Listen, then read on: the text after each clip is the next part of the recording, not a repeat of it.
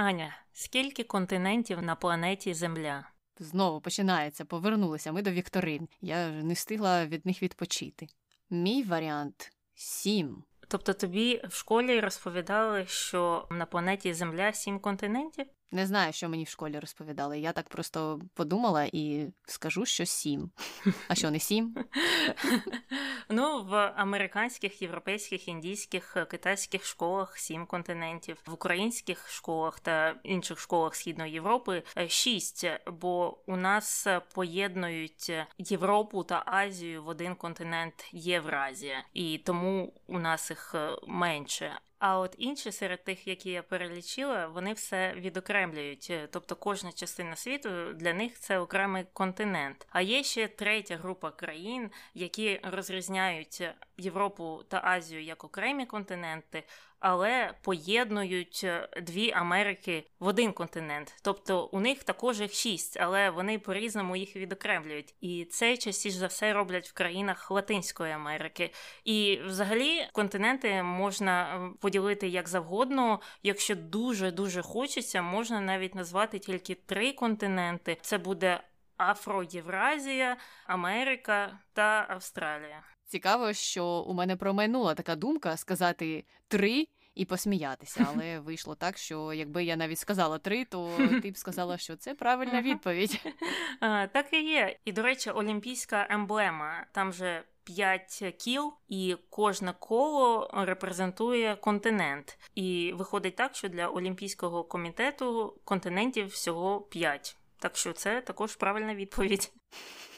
Цікаво, чи є варіанти, наприклад, з одним континентом. Ні, я про таке не чула. Чула тільки про два, але я не пам'ятаю, як вони їх ділять. Бо є ще ж Австралія. А, знаєш, як вони їх ділять? Америка і Афроєвразія це два великі континенти, а Австралію вони вважають островом. Хм.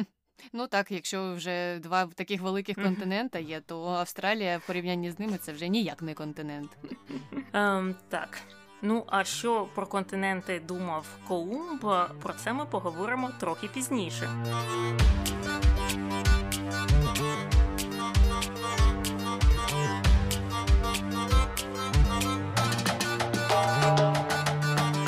Привіт, це Таня і Аня. В ефірі подкаст «Не без гріха. Дискусії про відомих людей, їх досягнення та сумнівні вчинки. Сьогодні говоримо про Христофора Колумба.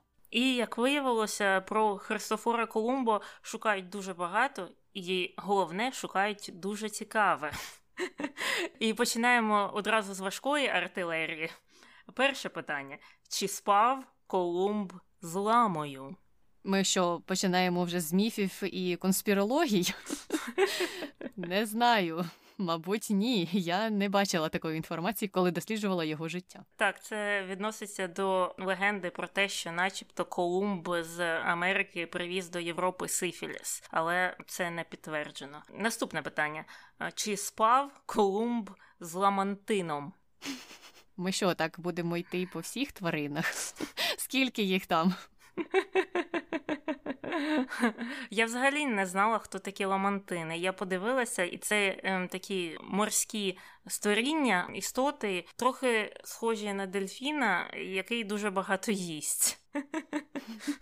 Ну і що ти скажеш на це? Ти щось знайшла про Ламантина і Колумба, про їх стосунки? Так, так, це також є така урбаністична легенда, що Колумб спав якось з Ламантином, тому що він описував в своїх щоденниках, що він бачив. Русалок і писав, що ми в літературі звикли бачити їх як морських красунь, а насправді русалки вони не дуже красиві і вони взагалі трохи схожі на чоловіків. А виявилося так, що Колумб переплутав ламантинів з русалками. Тобто він на них подивився і дійсно подумав, що він зустрівся з цими істотами. Добре, ну дивно, що ця теорія підтвердилася. Я думала, що це щось схоже на ту історію з ламою. Ну і переходимо до більш е, серйозніших питань. Чому День Колумба не варто святкувати? А його святкують, до речі, в багатьох країнах. І ми обов'язково поговоримо про те, чому колись День Колумба хотіли дуже сильно започаткувати і прагнули його святкувати і в США, і у країнах Європи, там в Іспанії. А тепер чомусь люди вирішили, що ні. Треба змінювати традиції, і ми пояснимо, чому. Ну і останнє питання: що б було, якщо б Колумб ніколи не відкрив Америку? Все не було б другого континента. Ніхто б ніколи не відкрив Америку, ніколи б не знали про те, що вона існує. Так, але я от думала, якщо так поспекулювати і подумати, що якщо б європейці зачекали з своїми подорожами, і люди, які жили на американському континенті або континентах, вирішили, що їм треба досліджувати е, світ, і поїхали до Європи, і там стали колонізувати Європу, то світ би е, зараз виглядав е, трохи по-іншому, як мені здається. Так, досить цікава теорія. Але насправді ж е, було б так: якщо б Колумб не відкрив в лапках Америку, то її б відкрив е, Веспуччі угу. або хтось інший наступний, хто там за ним плив. Тому що тоді багато хто багато куди плавав. І крім Колумба, були інші. Але мені твоя версія більше подобається, звичайно. Ну і закінчили ми з нашими пошуками і переходимо до особистості Христофора Колумба. Він був італійським дослідником і мореплавцем, який здійснив чотири подорожі через Атлантичний океан і відкрив таким чином шлях для досліджень Америки. І так як це було дуже давно, детальних даних щодо дитинства Колумба досить мало, але вчені вважають, що він народився в республіці Генуя, що ем, на сьогодні є містом Генуя в Італії, і народився він у 1451 році. Але існують теорії, що можливо він і не там народився, можливо, він був з Іспанії, а може і з Польщі, а деякі кажуть, що з Греції. І багато країн довго билися за Христофора Колумба і хотіли, щоб його приписали їх країні. Хоча на сьогодні, я думаю, враховуючи всі контроверсії, які крутяться навколо е, Колумба, мені здається, більше б країн хотіли б відхреститися від нього. Ну, не знаю, італійські іммігранти в США з тобою mm-hmm. можуть не погодитися, тому що вони вважають його своїм. Е, хоча цікавинка полягає в тому, що ні, він не італієць, бо Італії тоді, як такої, яка існує зараз, не існувало. Він з республіки Генуя, і це не було Італією. Так, ну а батька Колумба був Доменіко Колумбо, і працював він ткачем, а також паралельно володів сироварнею. Дуже цікаво поєднання поєднання ремесел.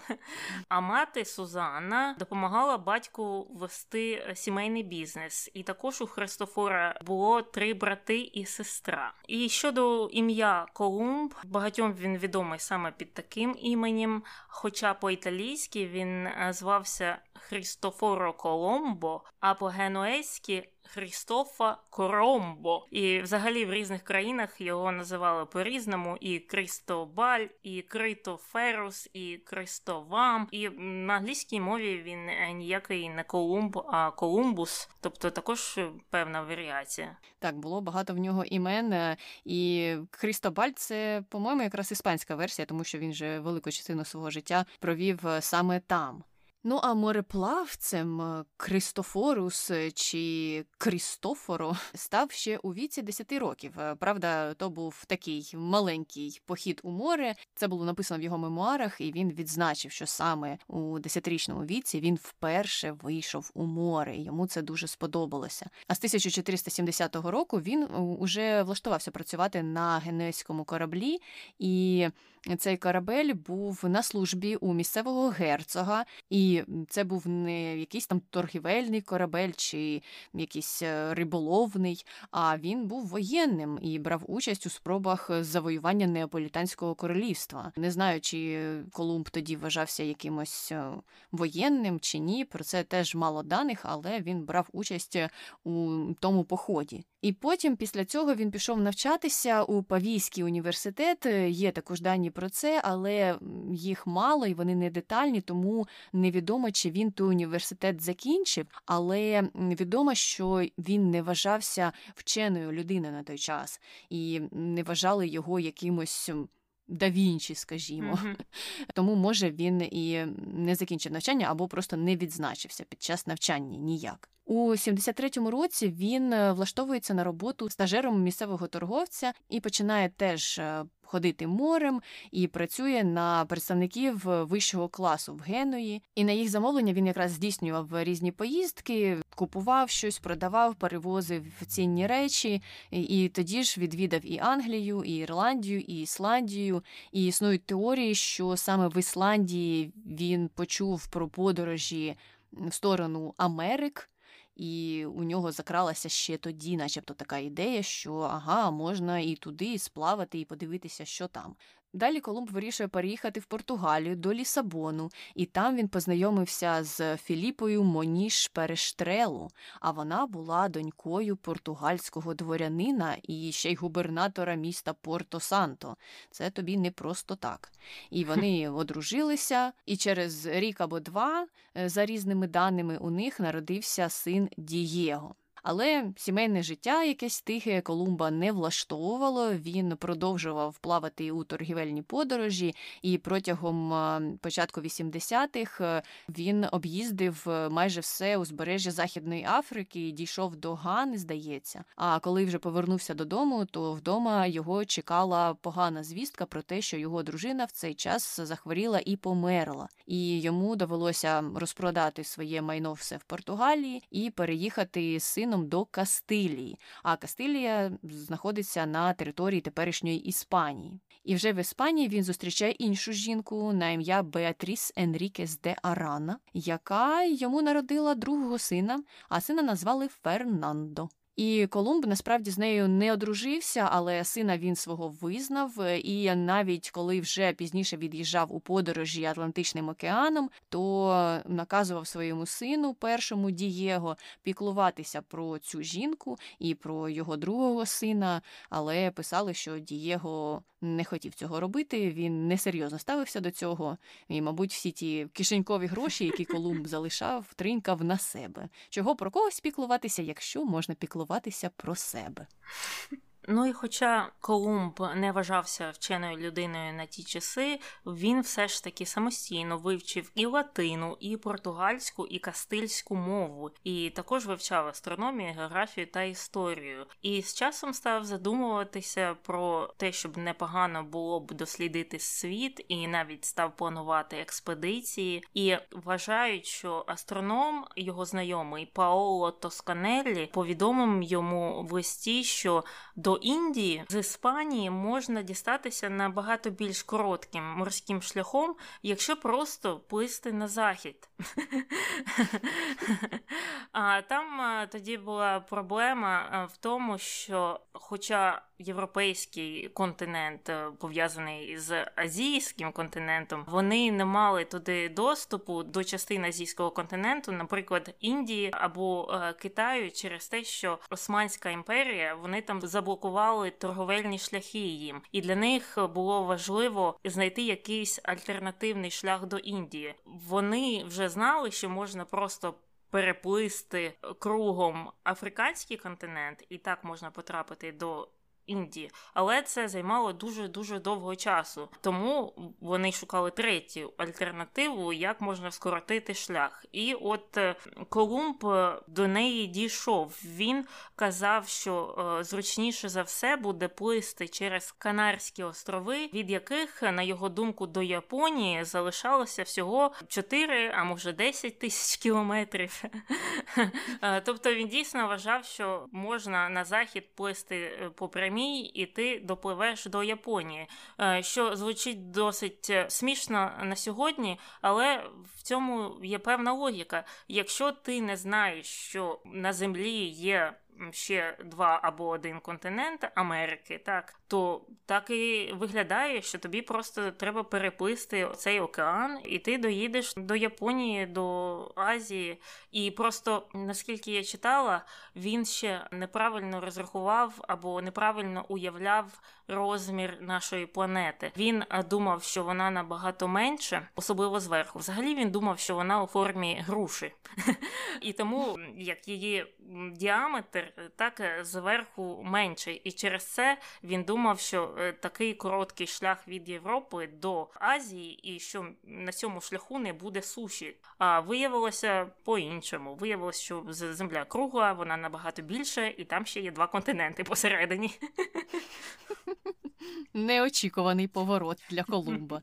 Так, е, я теж е, читала про те, що він думав, що все набагато компактніше розташоване, і всього 4 тисячі кілометрів, і ми вже там. Ну і звичайно ж, ці плани Колумба були досить амбіційними, і на сьогоднішній день вони такими виглядають. Але йому так не здавалося, або йому здавалося, що все це досить реалістичне. Тому ще коли він перебував у Португалі перед своїм від'їздом в Іспанію, він е, почав пропонувати своїм багатим роботодавцям профінансувати його подорож, але ті посміялися і, звичайно ж, відмовилися. Їх не цікавила ні Японія, ні Індія. І після цього він вже пішов до португальського короля Жуана II. Але король сказав: так, я сам е, вирішувати не буду. Давай усі свої доробки моїм радникам, і вони все вивчать. Мої юристи займуться цим питанням. А радники вивчили і сказали, що ні, вибачай, але дуже багато ти грошей хочеш, і взагалі це все нереалістично. Нас це теж не цікавить.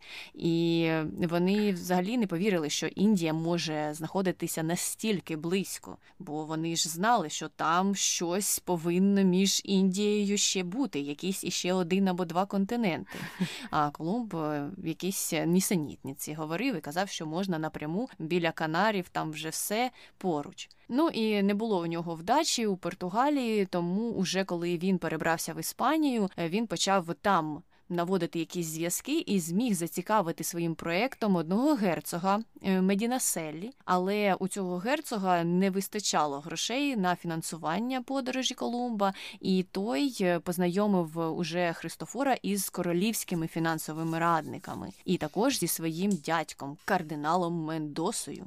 А ми знаємо, в ті часи кардинали мали дуже вагоме значення, вагому роль грали завжди в усіх фільмах. І той кардинал виявив виявився насправді якоюсь важливою людиною, тому що він уже посприяв е, його зустрічі із королями Іспанії Фердинандом і Ізабелою. А Фердинанд і Ізабела тоді правили великою частиною сьогоденної Іспанії. Знову ж таки, Іспанію це тоді не називалось. Там було декілька земель, які вони об'єднали, коли одружилися, і разом ними правили. Тобто вони були на рівних позиціях на той час. Ну, спочатку вони зацікавилися ідеєю Колумба і знову ж таки сказали йому, що вибачай, ми самі не можемо, нам потрібна комісія. І там вже були не тільки юристи, там були і богослови, і космографи, і усілякі різні вчені. І ця комісія засідала аж чотири роки. Так вони вивчали детально цей проект Колумба. Але Колумб не хотів розкривати усі свої плани, усі свої таємниці, і тому комісії було дуже складно винести остаточний вердикт. Вони йому так і сказали: якщо ти такий шпигун, то ми не можемо фінансувати якісь твої невідомі проекти. Ми зараз тобі дамо грошей, щоб ти поїхав на захід в Індію. Всі ж знають, що так тільки можна їхати. А ти поїдеш на схід. І що ми тоді будемо робити? Як ми тоді тебе спіймаємо? Ні, ні, ні. Ну і це все закінчилося ось так печально нічим. Просто цікаво, що він там не розкривав. Мені здавалося, його ідея досить прямолінійна. Випливаєш з порту Іспанії і прямо, прямо, прямо пливеш на захід. Поки не впрешся в якусь сушу, і це обов'язково буде Індія. Іншого там немає. Так. Мені теж здається, все дуже прямолінійно. Але, можливо, знаєш, зібралася ця величезна комісія, і вони готувалися до того, що Колумб зараз вмикне проектор, PowerPoint якийсь е, їм організує. А він прийшов і каже: Ну. Що вам сказати, на захід прямо пливеш і все, ось мій проєкт. І тому їх е, це не влаштувало. Вони подумали, що там обов'язково повинні бути якісь приховані деталі. Так. Ну і після того, як е, він там потерпів цю невеличку поразку, він е, продовжував писати іншим правителям, і в тому числі писав королю Англії Генріху VII. І той навіть дав йому відповідь, але потім, потім е, перестав з ним листуватися. Заблокував його так, в голубиній так. пошті. Заблокував і загостив, загостив. Цікаво, що там було. Там теж зібралися якісь, мабуть, юристи і сказали так, Генріх. В тебе вистачає проблем. У нас вже і так завал тут зі своїми справами, тому давай трохи посиди спокійно і не вляпуйся ні в які історії. Яка Індія, який захід? Але але у 91-му році, нарешті, Колумб отримав е, відповідь від Фердинанда і Ізабели, і ця відповідь була позитивна. Але вони сказали, що треба трохи почекати з цим до закінчення війни, яка якраз відбувалася на Іберійському півострові. А потім вже точно поїдеш. А Колумба це не порадувало. Він образився на них і взагалі планував переїхати до Франції. І мабуть, просити французьку королеву. Але Ізабеллі Колумб сподобався, і сподобалася його ідея про те, що якщо вони там дістануться. Індії вони зможуть звідти атакувати Османську імперію, а також звільнити християнські святині в Палестині. Отак от читаєш і аж трохи дивуєшся, скільки століть е, триває конфлікт у тому регіоні. Так, я точно про те ж саме думала, що палестинський конфлікт і зараз е, існує, і зараз це дуже чутлива тема. І виявляється, що тоді це теж було чутливою темою, і там же до того, навіть е, коли були ще хрестові походи, угу. то оті християнські святині там же ж і залишилися. Це ж була така ціль велика. І тому Колумб нагадав Ізабелі про це і сказав, що Ізабело, ми можемо влаштувати інший хрестовий похід зі сходу. Уяви собі таке.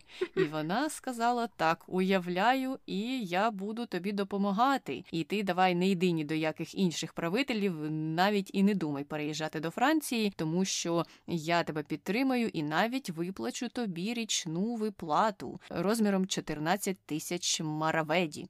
Так курс е, долара до Мараведі. Це знову ж таки складне питання, тому що коли ми говоримо про ті часи, то монети не збереглися ніяк, вони там змінювалися 100 тисяч разів і втрачали свою вартість, і вагу змінювали. І я йшла від е, того, скільки важила монета, тому що вона була зроблена зі срібла. Спочатку, до речі, вони були золотими, але потім вирішили, що щось це все буде дуже забагато і дуже щедро робити монети з золота. Почали робити їх срібла, і вони важили щось біля 4 грамів, а потім і це все зменшили вдвічі, а потім через е, декілька століть взагалі перейшли на бронзу. Але в часи Колумба ті монети були срібними і важили вони близько 2 грамів. Тому на сьогоднішній день е, його зарплата у 14 тисяч мараведі становить 19,5 тисяч доларів. І це ж на рік. Це на рік, але все одно мені здається, це досить непогано на рік для Колумба, який в принципі нічого не робив, не мав ніяких обов'язків, угу. і так просто на голову йому звалилося 20 тисяч доларів. А потім ще й надіслали бонус у розмірі 10 тисяч мараведі, тобто 13 тисяч доларів. Це уже 30 з лишніх тисяч доларів. Ні за що.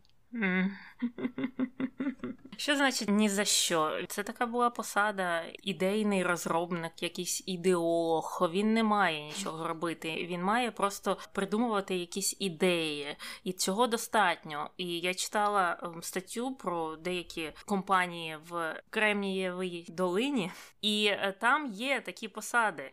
Тобто є е, якийсь керівник по ідеях. Все, що йому треба робити, це візуалізувати візуалізувати, куди там рухається ця компанія, візуалізувати е, якийсь новий продукт. І нічим іншим, в принципі, він не займається. І навіть е, того ж самого Стіва Джобса називали цим візуалістом, що він уявляв собі, що як повинна розвиватися компанія, які вона товари має випускати. А от його е, друг е, Возняк, він якраз робив всю роботу. Так, от Колумб, мені здається, чимось схожим. Він просто візуалізує. Ну, зрозуміло, і це було досить успішним ходом і на той час, ще до того, як Стів Джобс був модним.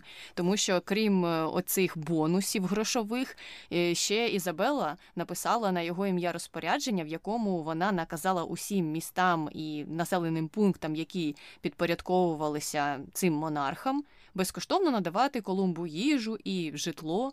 Тобто він взагалі не витрачав ніяких грошей. Ну, можливо, якщо б він хотів собі купити якогось модного капелюха, тоді б він щось витратив. І то я думаю, що там було окреме розпорядження на те, щоб йому і капелюха шили, якщо б він захотів. Так цікаво, на що він тоді витрачав ті гроші.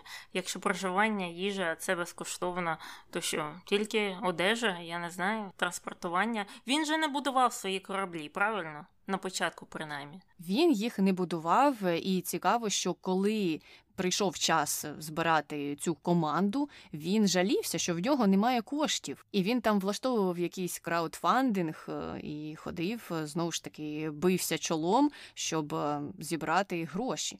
Тому десь протринькав, мабуть, в Лас-Вегасі. Чи ні, ні. В якому Лас-Вегасі? Монте-Карло, Лас-Вегаса тоді ще не існувало ж, звичайно.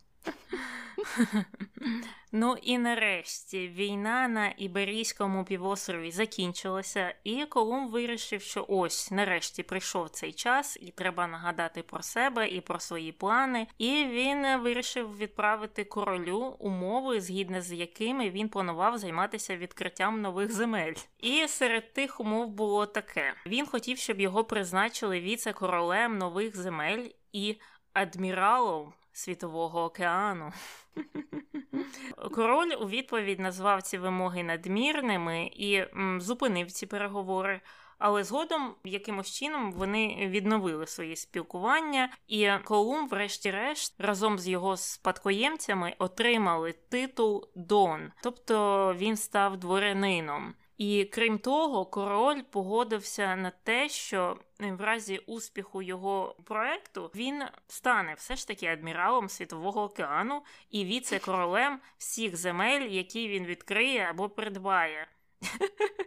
І також він зможе передати ці титули у спадок. І е, до того ж він отримав право отримувати 10% від доходу на нових землях, але за договором восьму частину витрат е, на цю подорож повинен був оплачувати сам Колумб. І спонсорів, якщо у нього не було тих грошей, він е, мав би шукати сам. Що логічно, звісно. Ну тут е, дуже цікаво, мені здалося, що його, начебто, настільки гроші цікавили, хоча гроші, звісно, також там 10% від доходу. А скільки різні звання, звання там того, там адміралу, там віце-короля. Тобто він хотів більше почестей для себе. Мені здається, що з цими почестями, мабуть, щось іще йшло якісь грошові винагороди. Але вони так звучать, звичайно, смішно, віце-король усього. Не знаю ще чого, але усього, що я відкрию. І ще адмірал Світового океану, і, і ще капітан підводної землі, а ще генерал повітряного простору. І король такий, так, так, звичайно.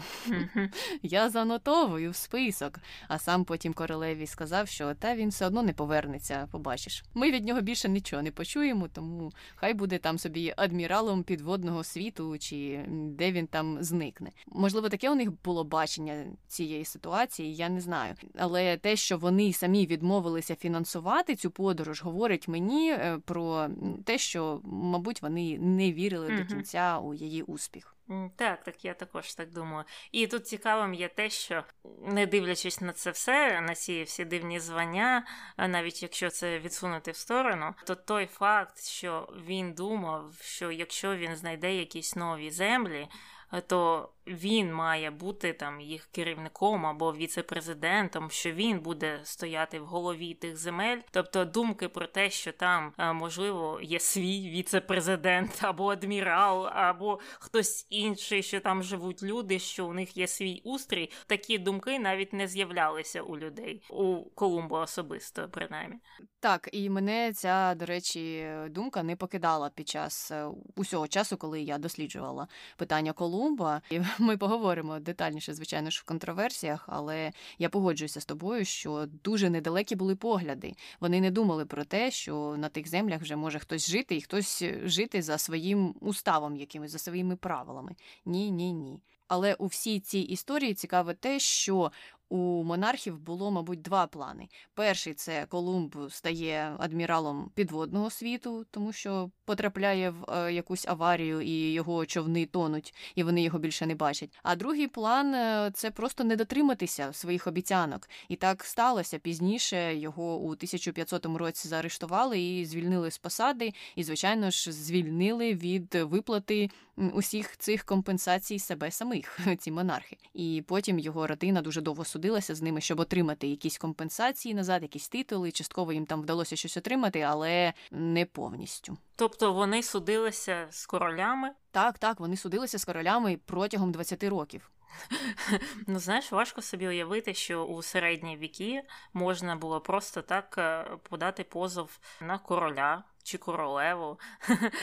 Не завжди таке можна уявити і у 21 столітті. А тут скільки часу пройшло. А знаєш чому? Повертаємося до кардиналів, до таких темних конячок, тому що тоді дуже багато чого вирішувала церква, і усі ці питання часто вирішувалися не через суд, а за допомогою церкви. І церква мала вплив саме на правителів е, різних земель. Mm, зрозуміло.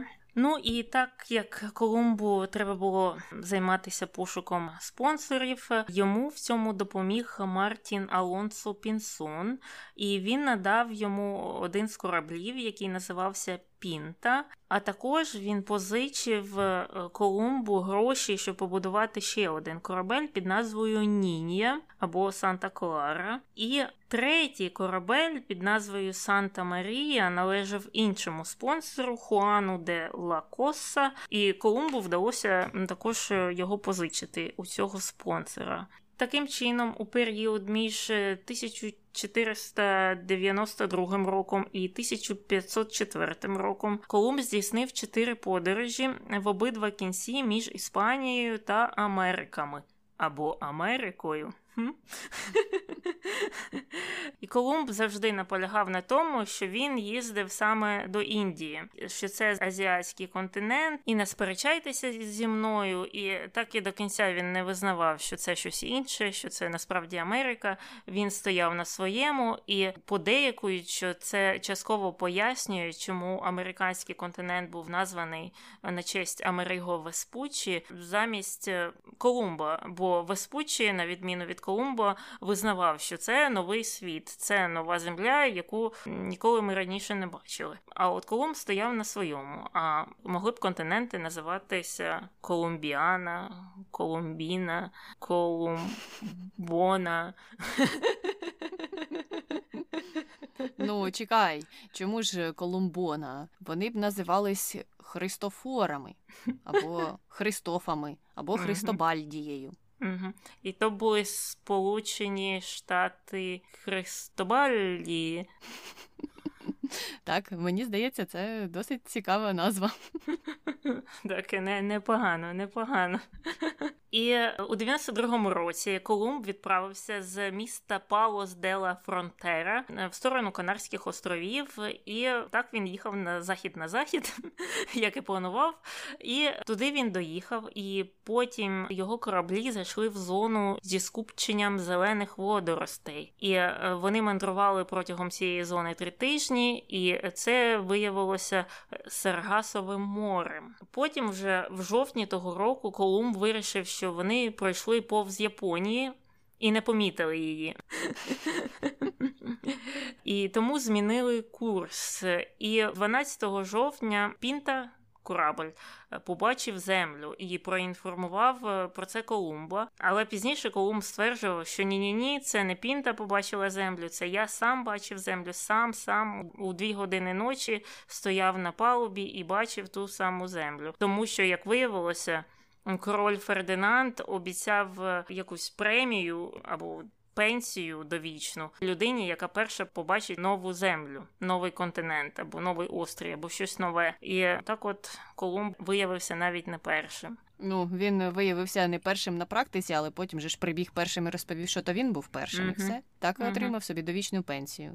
А та земля, яку вони побачили, була Багамськими островами. А сам острів, на який вони вже потім приплили, Колумб назвав Сан Сальвадором, тобто святе спасіння. Якось так це можна перекласти. Ну я собі уявляю, я б теж, мабуть, будь-яку землю назвала святим спасінням, якби я три тижні плила перед цим Саргасовим морем і нічого крім тих водоростів не бачила. Mm-hmm.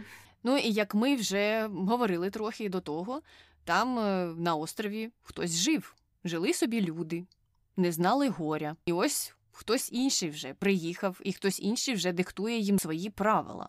Колумб вирішив назвати жителів того острова Los Indios. Ну тому що він же ж в Індію приїхав, як їх ще назвати. І також, як я вже сказала, зразу ж переназвав той острів, навіть не спитавши корінне населення, як насправді називається ця земля. А цю землю корінні жителі називали Гуанахані.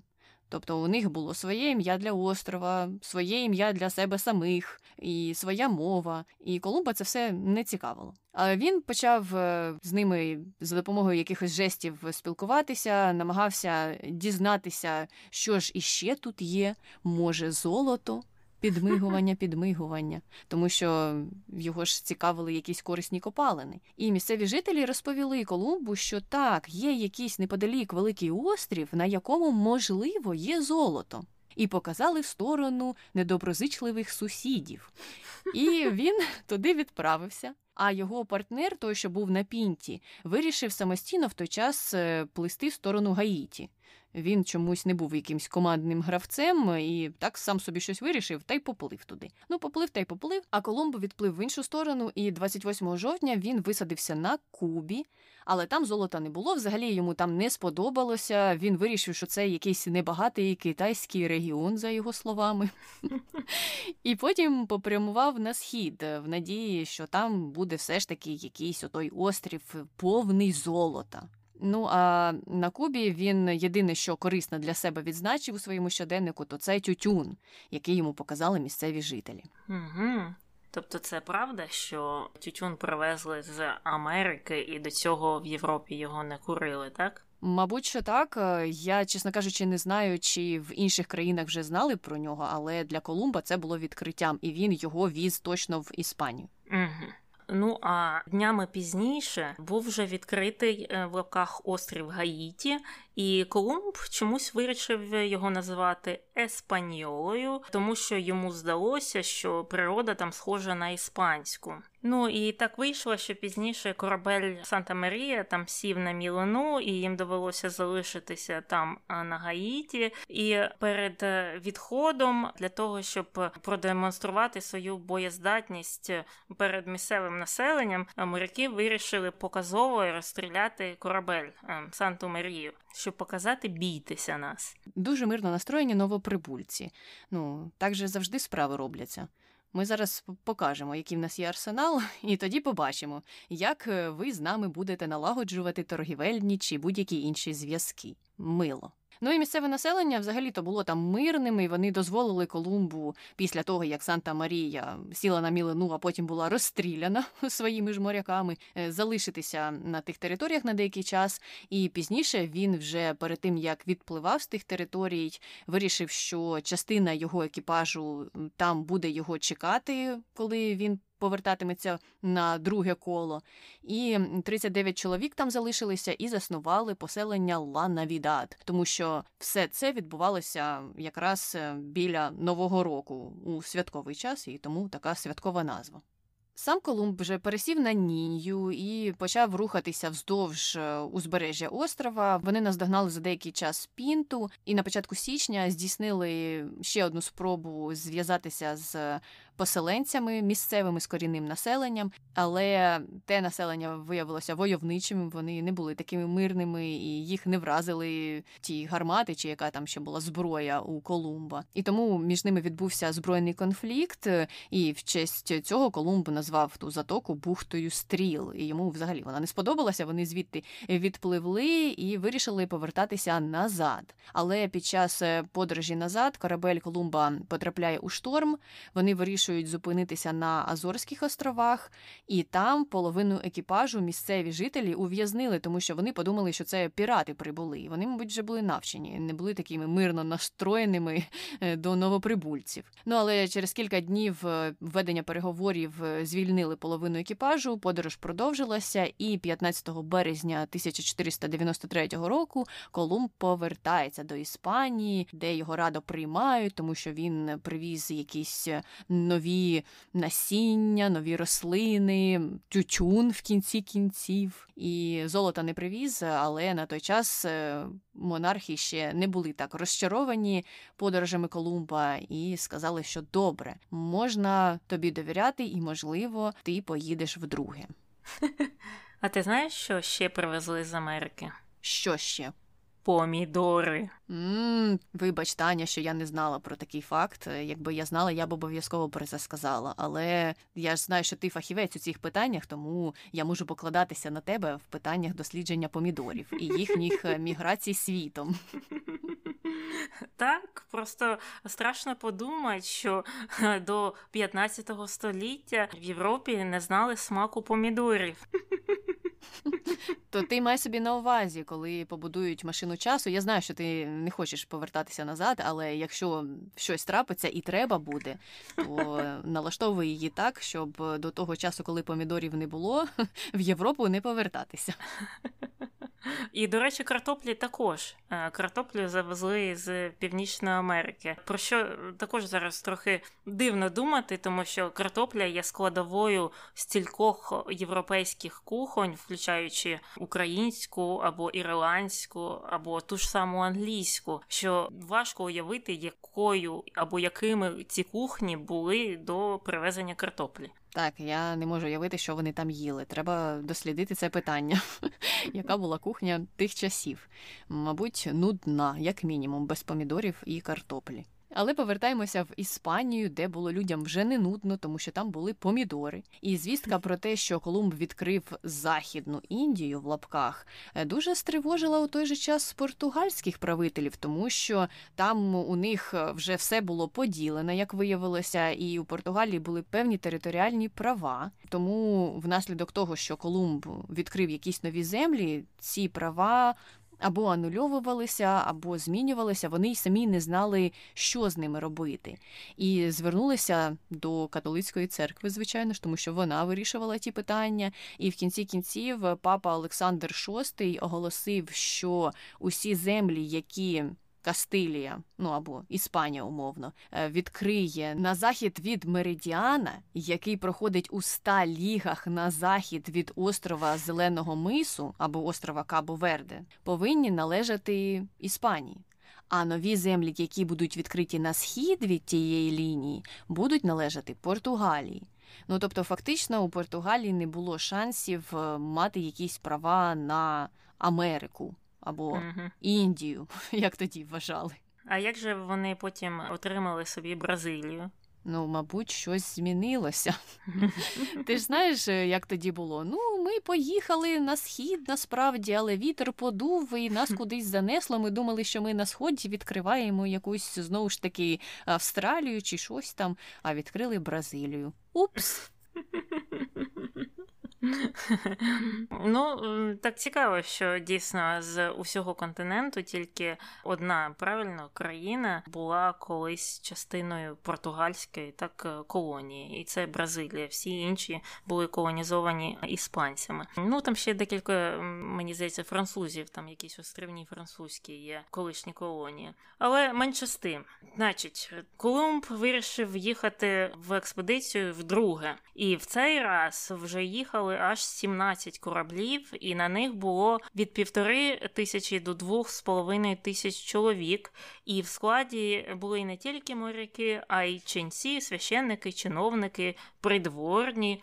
І вони з собою везли також велику рогату худобу, і свиней, і насіння. І це робилося з планом організувати там постійну колонію. І вже у 93-му році Колумб попрямував в сторону островів, і під час цієї подорожі були відкриті так Монсерат, Антігуа, Сен-Мартен. Віргінські острови, Ямайка та багато інших. Віргінські острови мені сьогодні прислали листа. Купуйте дешеві квитки на Віргінські острови. Всього 200 доларів. Дві сторони. Цікаво, у скільки Колумбу обійшлася та подорож. Але може Google щось знає. Може, ти знаєш, коли досліджувала Колумба, то Google побачив, що ага, Ямайка, Віргінські острови, Монсерат. Треба терміново вислати Тані якісь туристичні путівки, тому що вона явно хоче кудись поїхати. Ніяк не досліджує Колумба. Ні, ні, ні. Вона не може це робити сьогодні. Так, але квитки я все ж таки не купила. Але продовжуємо з Колумбом. Він вирішив зупинитися на своєму улюбленому острові Еспаньола і відвідав Лана Відат. І там під час першої подорожі було залишено 39 іспанців, але через конфлікти з місцевим населенням поселення на Відат було знищено або частково знищено. І через це Колумб вирішив заснувати нове поселення і встановити там досить жорсткий режим ем, на цьому острові Еспаньйола. І про це ми поговоримо ще пізніше.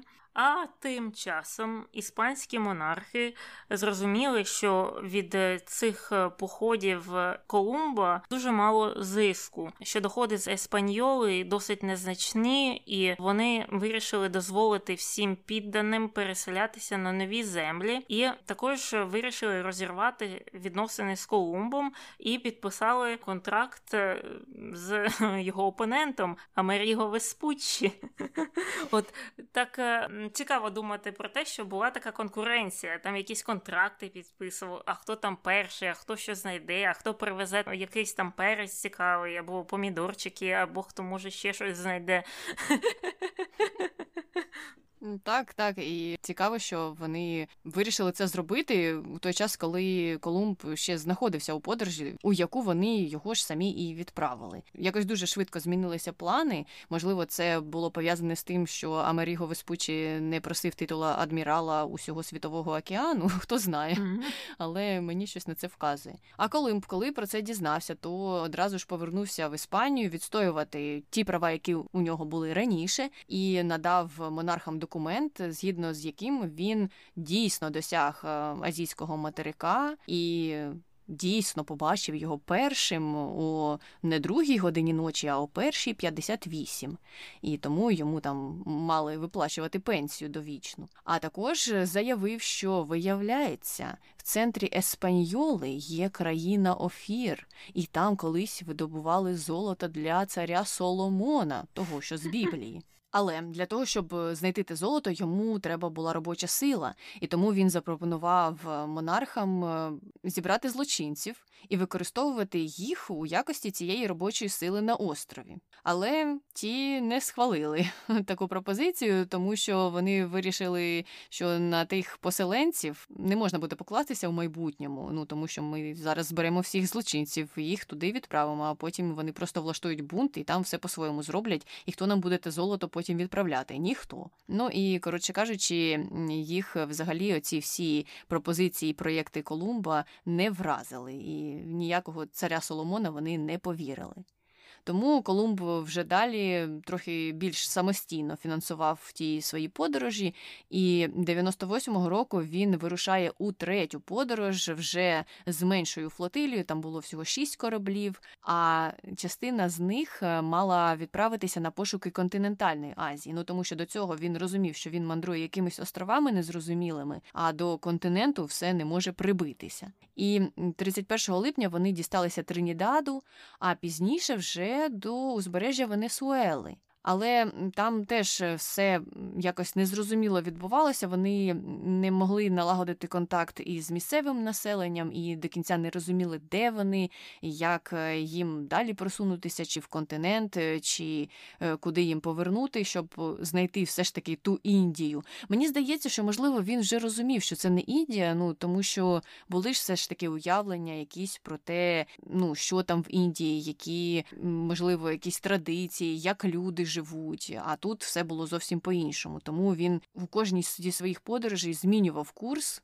і намагався ще далі щось там, щось там знайти, те, що він насправді шукав, оту Індію. Так от е, у Венесуелі щастя він е, не знайшов е, і вирішив повернутися на Еспаньолу. Там все було просто в жалюгідному становищі, бо ми пам'ятаємо, він до того вже встановив досить суворий режим і поставив там своїх братів на чолі місцевого населення.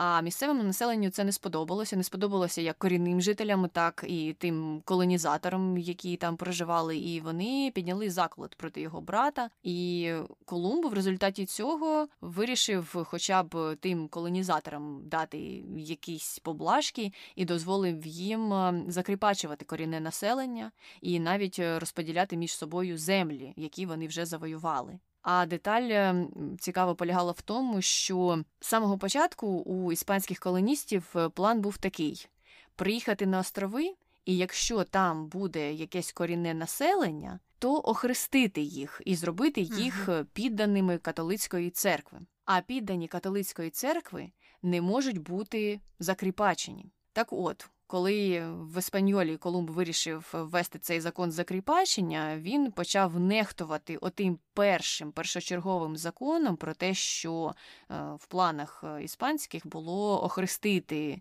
місцевих жителів, з якими колонізатори зустрічалися, і взагалі більш мирно, начебто, з ними поводитися. Е, Колумб вирішив: ні, я це все відкину, тому що для мене це на даний момент не вигідно. Для мене вигідно, щоб у цих колоністів були кріпаки, щоб вони на них працювали безкоштовно, і вигідно мені розділити землі корінного населення між цими колоністами. Тому плани змінилися. Вибачте, ви не будете охрещені, у вас не буде ніяких прав, ви будете кріпаками.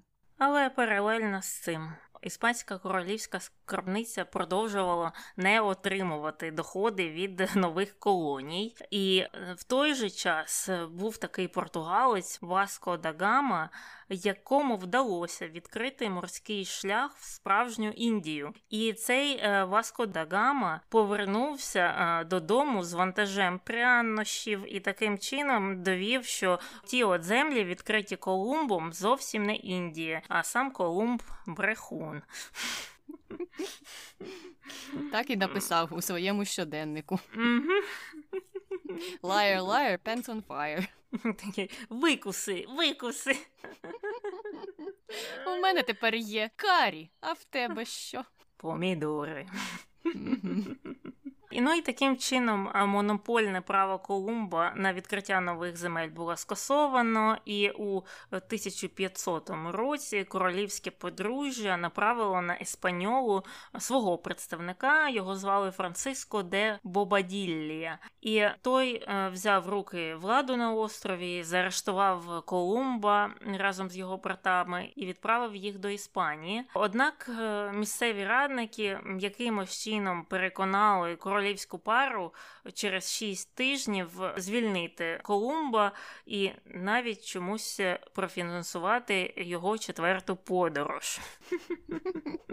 Він що їм карі пообіцяв, чи що? Ну, Мені здається, якісь впливові друзі. Слухай, якщо йому вдалося знайти тоді стільки спонсорів, які подарували чи надали йому ті кораблі, і профінансували будівництво нових то, е, мабуть, у тих людей також були якісь зв'язки з королівською сім'єю, або е, якихось кардиналів знав. Теж може бути. Е, так, я теж зразу ж згадала про того друга кардинала. Мабуть, це був він. Ну і у 1502 році Колумб разом із братом і сином відпливають на захід знову ж таки шукати ті прянощі. І вони зупинилися на Ямайці, потім відплили в сторону Центральної Америки і прибули до узбережжя Гондурасу вже 30 липня, тобто за два з лишнім місяці. І потім почали мандрувати узбережжям, відвідали Нікарагуа і Коста-Рику. А у жовтні прибули до Панами. І вже в Панамі Колумб на кінець то дізнався у місцевих жителів про шлях до іншого океану. Виявляється, там ще один океан є. Ну що ж таке, ці океани не закінчуються і не закінчуються. Але він, незважаючи на те, що тоді був якраз е, досить близько до вузького перешийку, де б він міг дістатися до іншого океану. Він розвернувся і почав плисти в іншу сторону. І виходить так, що він все не бачив і не бачив е, того шляху, про який йому розповідали місцеві жителі. І він в кінці кінців е, рухався у сторону Колумбії, а там уже почув від місцевих, що тут, виявляється, були до нього європейці, і зробив висновок, що раз європейці були, то значить це точно не той канал, про який мені розповідали, і розвернувся, поїхав назад е, в сторону Ямайки. А коли вони прибули на Ямайку, то в них закінчилися запаси. Вони почали якось там е, перемигуватися з жителями Еспаньоли якимось чином і просити в них, щоб вони приплили і їм привезли ті запаси. Але на Еспаньолі ми пам'ятаємо, тоді був е, радник або людина була королівської родини, і вони на той час у досить напружених стосунках були з тим радником, і він відмовлявся спочатку допомагати Колумбу, і йому довелося якось налагоджувати зв'язки з корінним населенням Ямайки, щоб е, ті жителі продовжували забезпечувати його їжею та житлом. І він е, вирішив е, трохи схитрити. Він знав, що 29 лютого у 1504 році повинно було бути місячне затемнення, і почав розповідати тим корінним жителям, що ось зникне місяць з неба, побачите, почуйте мої слова і запам'ятайте їх. Ну, ті трохи посміялися з нього, але потім все це так і сталося. І вони ж прибігли до нього, подумали, що він якийсь пророк, а той почав молитися, нібито, і казати, що добре, добре, я помолюся вищим силам, щоб вони повернули місяць, якщо, звичайно, ви мені приготуєте щось смачненьке. Ну, ті погодилися е, і в кінці кінців е, забезпечували його харчами так та житлом, е, щоб, не дай Бог, ще раз вищі сили не вкрали місяць у них. Ну тобто ті заняття по астрономії все ж таки знадобилися. Ну і так він е, сидів на тому острові, і вже через рік туди прибув корабель, який спорядили за рахунок самого Колумба. І на цьому кораблі забрали всіх, е, хто лишився в живих е, з цієї експедиції, включаючи самого Колумба. Корабель відбув до Іспанії, і після повернення Колумб став вимагати від іспанської корони дати йому оті от 10% від усіх прибутків, отриманих на нових нових землях ще у той контракт е, з давніх часів. А ті сказали, що оскільки його звільнили від обов'язків губернатора, то не треба вже короні дотримуватися того контракту. Тобто гроші він ніяких не отримає. Хоча я так подумала, вони взагалом дуже мало заробляли на тих колоніях. Е, вони ж постійно скаржилися, що ось ми відправляємо цих е, мореплавців, вони захоплюють землі, а грошей це ніяких ніяких не приносить. Одні розтрати. Ну так а щоб принесли ті 10%. Мені теж е, це питання було цікавим, тому що королям треба було просто так йому і сказати: слухай, хочеш 10%, а ми в мінусі. Тепер mm ти нам винен. І все, будь-які питання відпали б. Ну тому що насправді вони постійно жалілися на неприбутковість тих земель. То я не знаю, звідки у Колумба виникла ідея про те, що вони насправді прибуткові. Він що вірив у ту центральну якусь країну офір, яку він сам вигадав, чи що? Ну, як мені здалося, він був таким опортуністом, тобто він використовував будь-що на свій лад, якщо виявлялася така можливість. І з самого початку, е, навіть коли він планував ці е, подорожі, ті речі, які він е, вимагав, звучать досить дивно, і наче у нього трохи дах поїхав. Але в його голові, я думаю, він так думав: ну а що, так, комусь може здатися дивним, що я хочу стати адміралом всіх морів. А якщо, а якщо вони згодяться, ну просто можеш таке бути? От згодяться, класно буде. І так е, кожен раз, коли він щось прохав, він е, так: а а якщо? А якщо щось вийде з цього?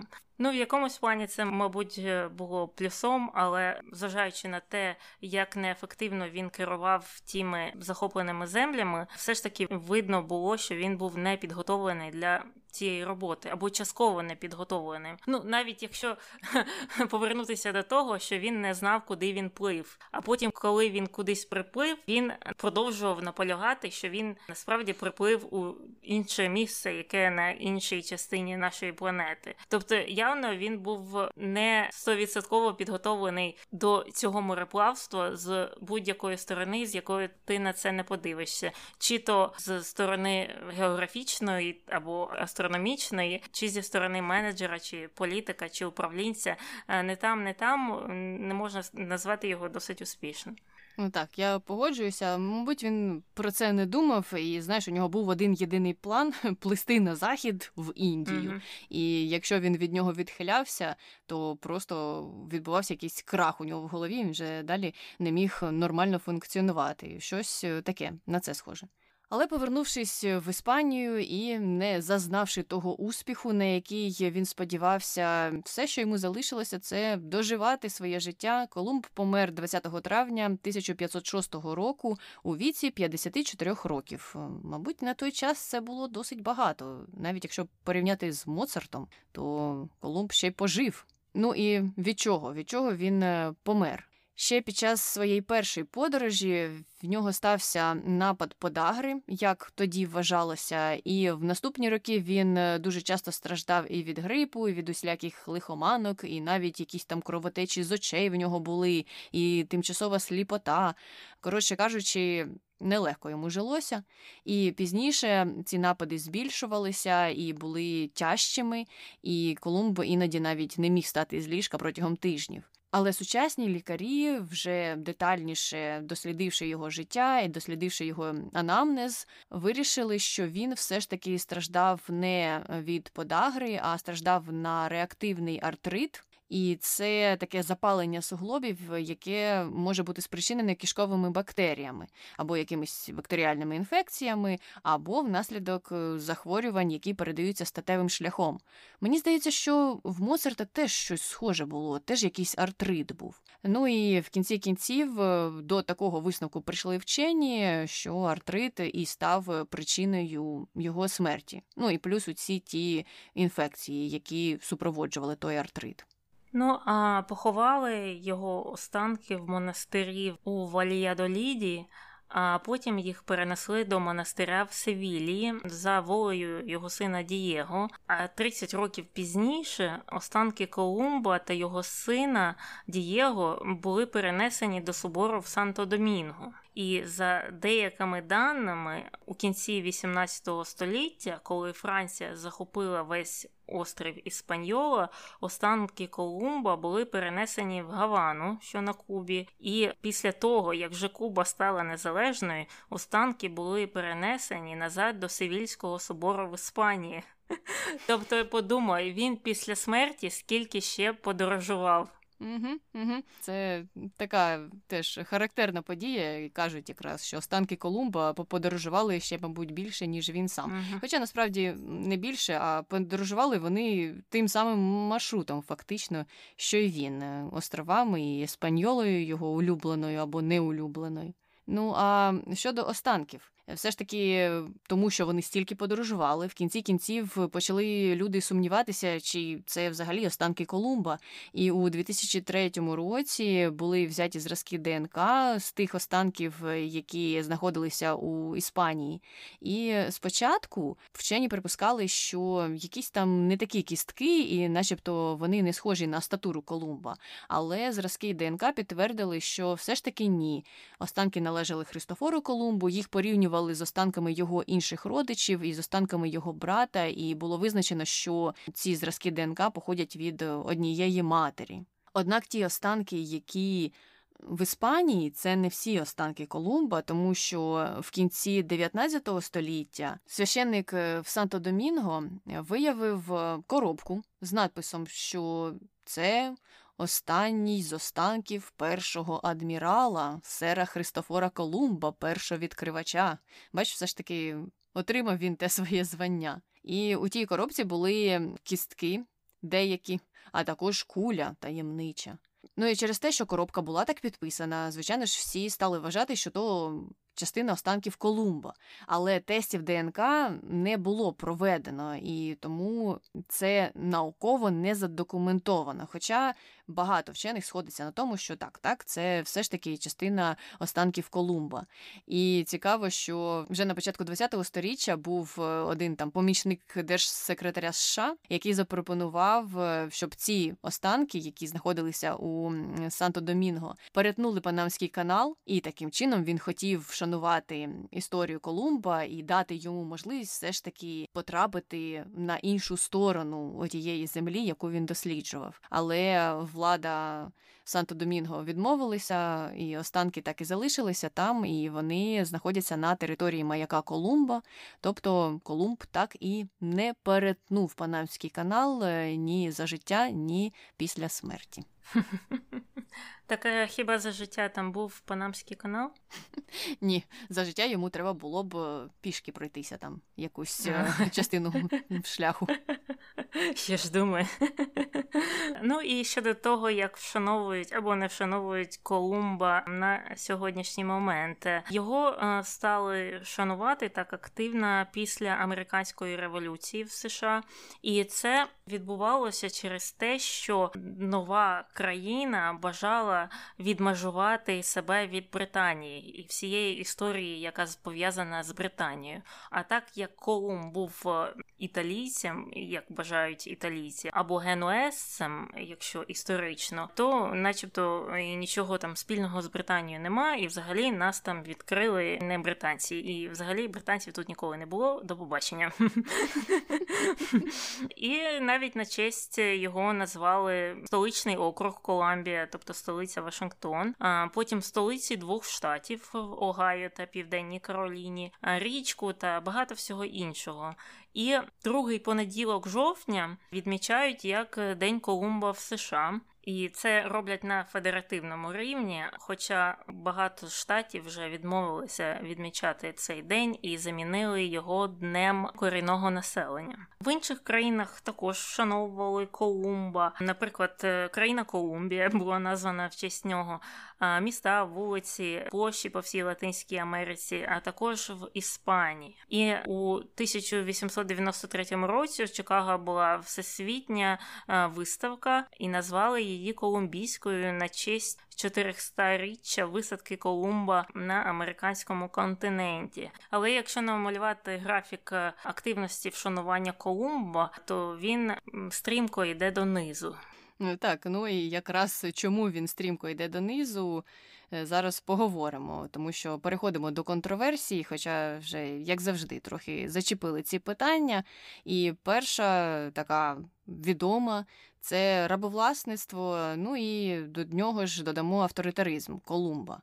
І пройдемося, мабуть, е, хронологічно так по подорожах. Після того, як він прибув е, на Сан Сальвадор, як він назвав той острів, який насправді мав зовсім іншу назву, і там жило корінне населення зі своїми власними правилами. Колумб, е, звичайно ж, подумав, що та що там їхні звичаї і традиції, це все неважливо. Зараз все переназвемо і все по-своєму влаштуємо. І написав у своєму щоденнику про це населення, що через те, що воно дуже мирне і дуже спокійно налаштоване, інші корінні народи нападають на них, а ті не можуть відбитися в свою чергу. І тому він зробив висновок, що ха, раз вони такі то значить і ми зможемо їх легко поневолити, і вони зможуть для нас стати гарними слугами, тому що вони досить швидко повторюють е, те, що ми їм говоримо, тобто в них є здібності до вивчення мов. І він е, ще додав, що їх, мабуть, буде дуже легко зробити християнами, тому що вони взагалі тієї релігії не мають, ха-ха-ха, такі неосвічені. Ну і Якщо корона забажає, то я заберу декілька людей з собою додому, щоб вони вивчили нашу мову, щоб е, королі на них подивилися і вже вирішили, що далі з ними робити. Тобто, що і як робили ті люди у себе на землі, його не цікавило. Він е, вважав, що він може просто так вирвати якусь кількість цих людей із тих земель, забрати з собою, щоб е, хтось там в Іспанії на них дивився, оцінював їх з якоїсь сторони. Ну тому що, а що? Як може бути по-іншому?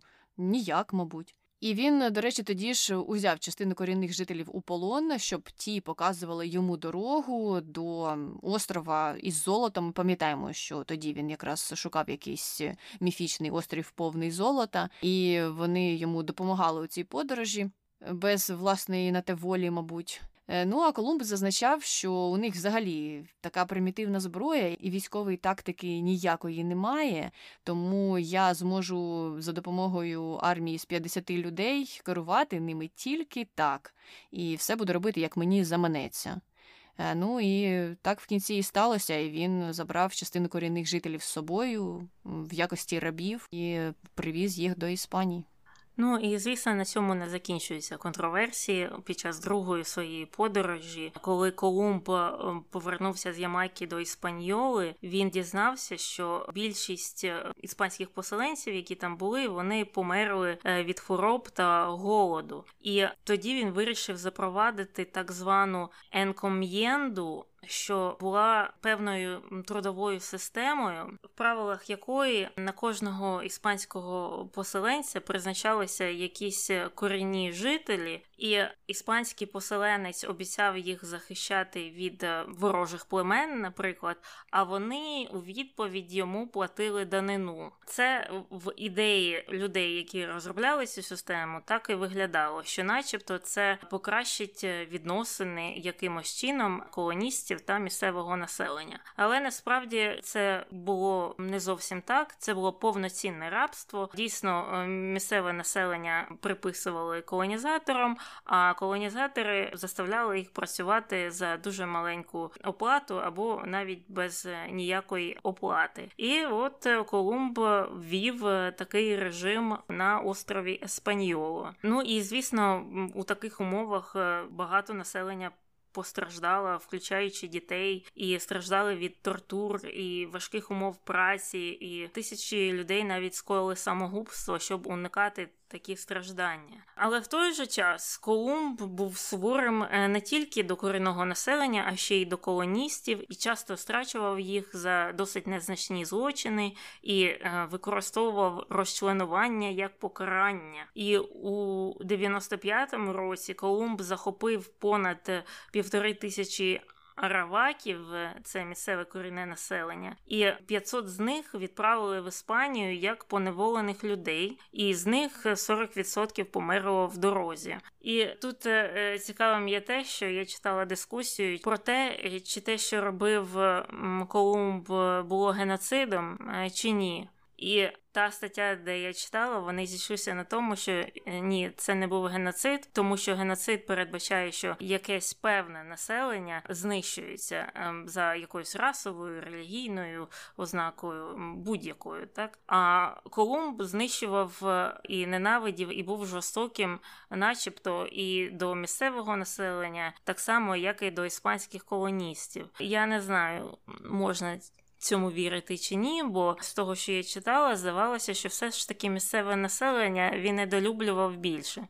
Ну на місцеве населення у нього явно були якісь е, більші плани тих е, своїх колоністів. Він просто хотів е, поставити у рамки шляхом mm-hmm. тиранії. А місцеве населення він хотів поневолити. Але про геноцид ми ще звичайно ж згадаємо, тому що про це буде окремо контроверсійна історія. Тут давай закінчуємо з подорожами. Саме між другою і третьою подорожами ми пам'ятаємо, до іспанської корони дійшла інформація про те, як Колумб веде свої справи на Еспаньолі, і вони відправили власного комісара, який би провів би там інспекцію, і переказав їм, що ж там відбувається насправді. Ну і пам'ятаємо того Франциско де Бомбардію, який прибув ем, до Санто Домінго і зразу ж на нього посипалися скарги на Колумба та його родину. Згідно з тими скаргами, Колумб е, карав людей е, просто ні за що або майже ні за що. Наприклад, е, він покарав чоловіка, якого визнали винним у крадіжці кукурудзи, і покаранням було відрізання йому вуха та носа, а потім його в кінці кінців продали в рабство. Також е, його брати відзначалися жорстокістю, вони гвалтували жінок. А коли одна жінка якось висловилася погано про їх родину, вони нібито наказали їй голою ходити вулицями, а в кінці кінців відрізали язик.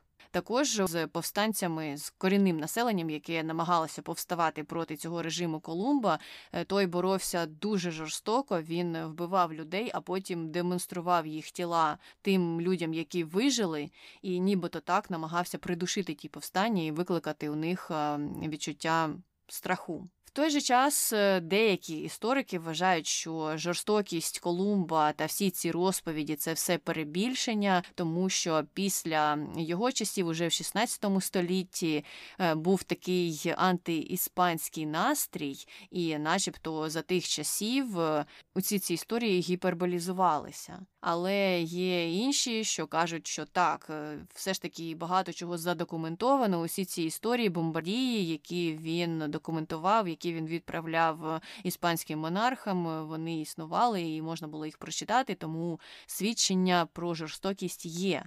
Але в той же час не можна так жорстко судити Колумба, тому що він же жив у 15 столітті, і тоді там були такі закони. А зараз ми живемо в більш цивілізованому світі, і нам не варто судити Колумба за нашими законами. Хоча мені здається, ну так. Колумба не варто судити за певними сучасними законами, але катування людей завжди mm-hmm. вважалося жорстоким і завжди вважалося поведінкою, яка недопустима ні в якому суспільстві.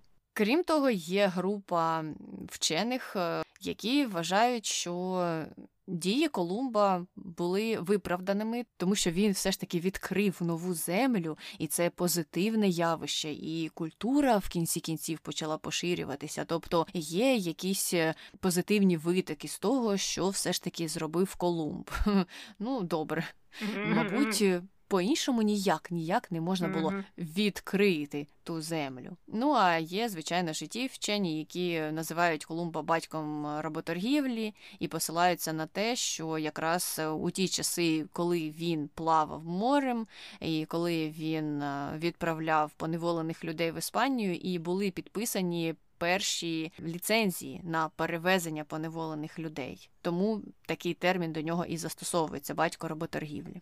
Ну мені смішно від того, що от деякі вчені або експерти кажуть: ох, завдяки Колумбу поширилася іспанська культура Америкою. Ну а що було б поганого, якщо вона б туди не поширилась? Що тої культури, яка була на місцях недостатня, це якась недосконала культура. Так, мені теж цей сентимент був незрозумілий, і він навіть звучав е, від е, одного з іспанських послів, е, ну чи якогось політика іспанського, і я так коли прочитала, трохи знизала плечима, тому що ну невже настільки вузьке розуміння того, що відбувалося, і невже взагалі нема за що розкритикувати Колумба? Ну така вже позитивна особистість. Хоча добре, що все ж таки є ті, хто критикує.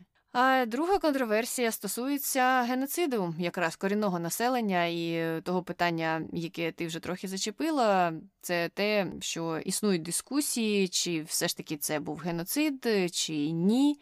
І думки експертів розходяться. Ти вже розповіла про одну з них, і все ж таки більшість вважають, що це варто називати депопуляцією, тому що населення на тих землях, які досліджував, якщо можна так сказати, Колумб, різко зменшувалося.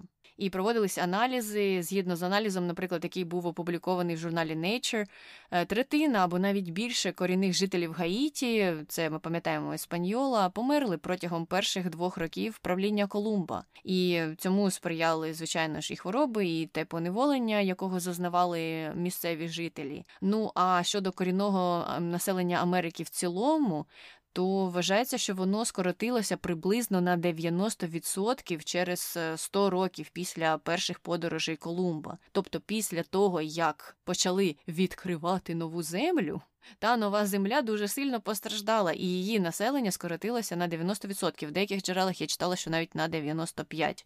І тому серед корінних народів Колумба вважають, мені здається, справедливо ключовою причиною такого геноциду або депопуляції, хто як вважає, так і називає це явище. І, до речі, досить неочікуваним для мене фактом було те, що у 2009 році в Каракасі було наказано знести статую Колумба, говорячи про те, що знесення статуї Колумба було модним ще до того, як це почало відбуватися в США. І на той час президентом країни був Уго Чавес, е, ну теж така свята людина. Але для мене було цікавим те, що тоді він це рішення схвалив і дуже сильно підтримував, і заявив, що Колумб започаткував геноцид корінного населення Америки, тому він недостойний того, щоб йому встановлювали статуї в країні. І я подумала, нічого собі, це, мабуть, один чи не з єдиних плюсів Уго Чавеса. Так. Ну і все. Нарешті ми закінчили з контроверсіями і переходимо до конспірології, і вона у нас одна. Це те, що деякі люди кажуть, що, начебто, сам Христофор Колумб довів, що земля не пласка, що, звісно, є неправдою. Люди і до Колумба знали, що земля кругла, і ця вся теорія легенда просувалася Вашингтоном Ірвінгом, е, який у 1828 році видав біографію Колумба і описував його як там вчену людину, наче що це інший да Вінчі чи Галілео Галілей, і приписував йому е, дуже багато відкриттів, які він не робив, в тому числі і те, що він відкрив кругу землю. І як ми вже вказували раніше, е, Колумб бачив землю як грушку. Вона трохи худіша зверху і товстіша знизу, е, але все ж таки не пласка. Ну і тут завжди згадується спілка людей, які вірять в те, що земля пласка у 21 столітті. От ще до часів Колумба знали, що вона кругла, ще до того, як відкрили в лапках Америку. І куди ми рухаємося? Куди рухається цей світ? Мені цікаво, що так існують до сих пір ті люди, які вважають, що земля пласка, не зважаючи на кількість даних, які зібрані вже не з землі, а з космосу. І незважаючи на кількість фотографій, вони що в них просто не вірять. Я не спілкувалася з такими людьми, і, мабуть, це добре, і мені не хочеться з ними спілкуватися. Але ось відповідь на це питання може б мені на секундочку так хотілося б почути. Як вони це пояснюють? Усі ці фотографії та інші дані, які показують те, що земля дійсно не пласка. Це фейк ньюз. Ну так, так, е, звичайно, все можна пояснити. Це універсальна, корисна дуже фраза для таких людей, мабуть. Фейк ньюс кричати на кожному кутку і і все, і легко живеться. А, Ну добре, нарешті закінчили з Христофором Колумбом і можемо переходити до коментарів про Маргарет Тетчер. Коментар перший. Вона була нечутливою до соціальних бід і потурала вищому класу. Я не можу зрозуміти таких крайнощів. Ну, мені здається, це така стандартна позиція для правих політиків, хіба не так? Так, мені здається, що не те, щоб вона була там нечутлива або потурала вищому класу, хоча багато її реформ в це і вилилося. Вона просто була за такий індивідуалізм. Угу. Самі всі собі допомагаєте. Якщо потопаєш, то сам себе і рятуй. Уряду це все не цікаво, уряд е, у це не буде вмішуватися. А звичайно ж, вищому класу від цього легше, бо немає такого сильного контролю. І ті, хто сильніші в суспільстві, почуваються угу. краще. А ті, хто слабші, угу. виходить, що е, ні, і до них ніякого діла нікому немає. Ну її погляди на е, політику, на економіки були дійсно дуже схожими з поглядами Рейгана. А Рейган, як ми пам'ятаємо, вірив у цю так звану trickle-down economics. Тобто, перекладаю, він вважав, що якщо знизити податки для багатіїв, і якщо роздати їм всі фішки, то це в кінці кінців покращить життя для е, всього суспільства. Тому що якщо у багатих людей буде ще більше грошей, вони, начебто, будуть відкривати більше бізнесів або інвестувати е, гроші в щось, і таким чином створяться там робочі місця для людей побідніше. Але Наскільки я читала, це ніколи не спрацювало. Це trickle-down economics, що е, якщо знижити податки багатіям і давати їм різні пільги, то це не перекладається так прямо на якісь бонуси для середнього або нижчого класу. Вони особливо цього не відчули. Просто ці багатії вони стають багатішими. От і все, що відбувається. Це перекладається в бонуси і усілякі інші доплати керівникам підприємств. Uh-huh. Багато досліджень вже про це проводилося, і навіть е, під час кризи 2008 року ми вже говорили, коли банкам теж е, видавали. Певні кредити і певні пільги з надією на цей trickle-down, нічого такого не mm-hmm. сталося, тому що якщо їх не обмежувати, вони просто собі ж повиплачують е, усі ці бонуси. Коментар другий. Мій знайомий британець розповідав, що в його родині одна бабуся, вчителька, ненавиділа Тетчер, в той час як інші дід і баба, у яких був малий бізнес, підтримували її. Мені здається, це вдалий опис її правління. Ну так, мабуть, е, е, так е, дивно, що малий бізнес. Хоча, можливо, для малого бізнесу також були якісь податкові пільги тоді. Останній коментар.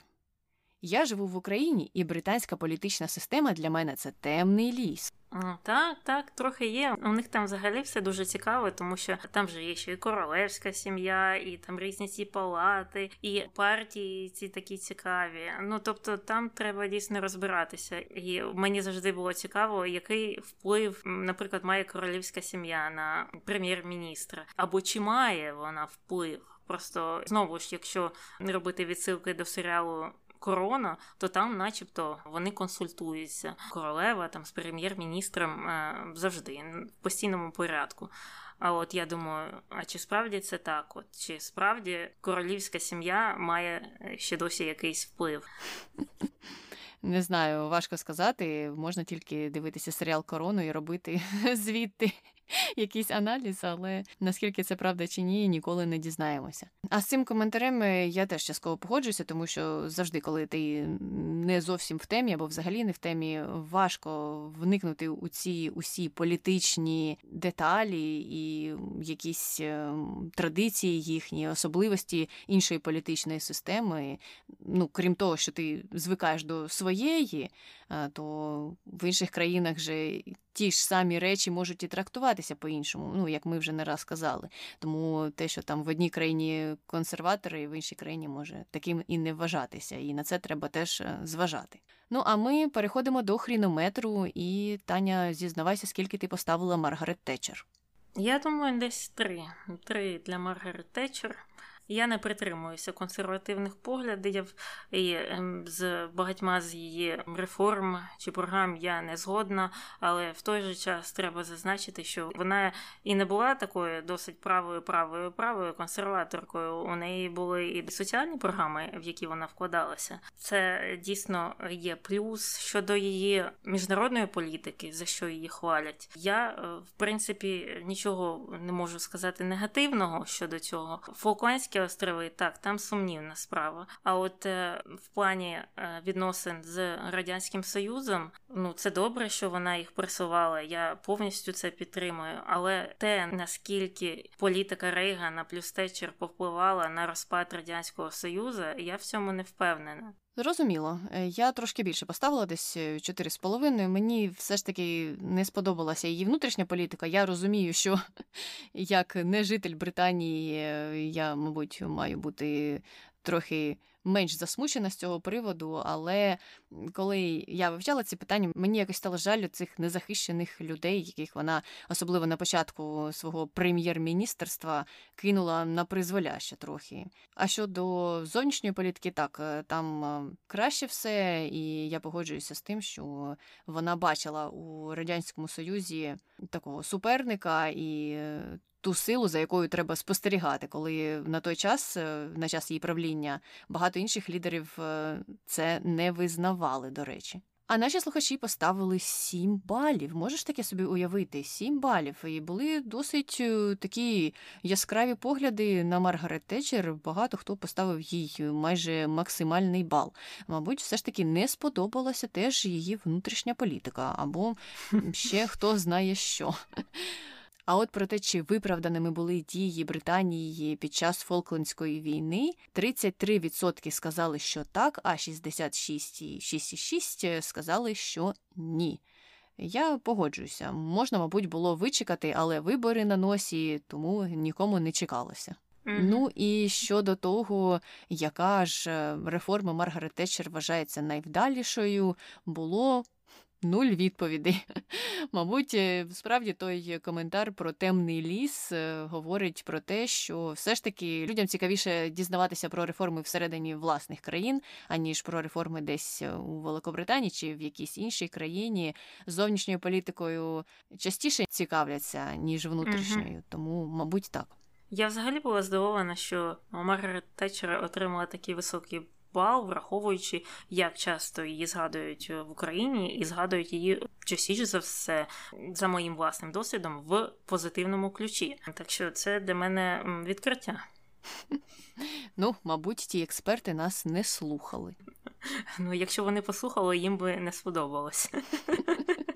Ну, а якщо експерти хочуть нас послухати, або якщо ви хочете їм передати, де нас можна послухати, то це можна зробити у будь-яких додатках, де є подкасти. Також нас можна знайти в інстаграмі за нашою назвою Не без гріха подкаст, і там ви можете взяти участь у опитуваннях. Наступне буде про Колумба. І якщо ви хочете нас слухати на Ютубі, там ми теж є. Шукайте нас за нашою назвою. Залишайте коментарі, пишіть нам. У нас також є пошта подкаст npg.gmail.com. Будемо раді від вас е, щось почути. А тепер маємо прощатися. З вами була Таня. І Аня, почуємося. Бувай! Я зараз почекаю, поки це все проїде. Все? І це частіше за все роблять в країнах. Олі, що ти пишеш? А, Почекай, я відкрию баночку з водичкою. Окей, а я поп'ю тоді. Окей, от, бо я вже цього чекала і чекала. Хто це дзвонить? Хм, хто це такий дзвонить? О, о, повернулася. Що, що сталося? Алло, алло, ти мене чуєш? Алло. Алло. Алло, алло, алло. Так, ти мене не чуєш, не?